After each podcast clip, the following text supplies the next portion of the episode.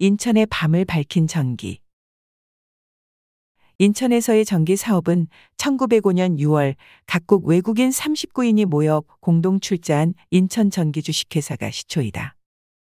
자본금 12만 5천 원으로 설립된 이 회사는 1906년 인천 이사청의 특허를 받아 중구 송월동 이가 한국전력 인천지점 창고 자리에 발전소를 차렸다.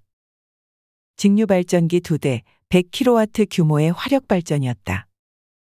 개업 한 달 만에 천여 개, 2개월 만에 1,800여 개 등이 설치될 정도로 인천전기 주식회사는 한동안 호황을 누렸으나 자본력이 약해 1912년 7월 이라나사 전기 주식회사에 22만 5천 원에 매각되고 만다.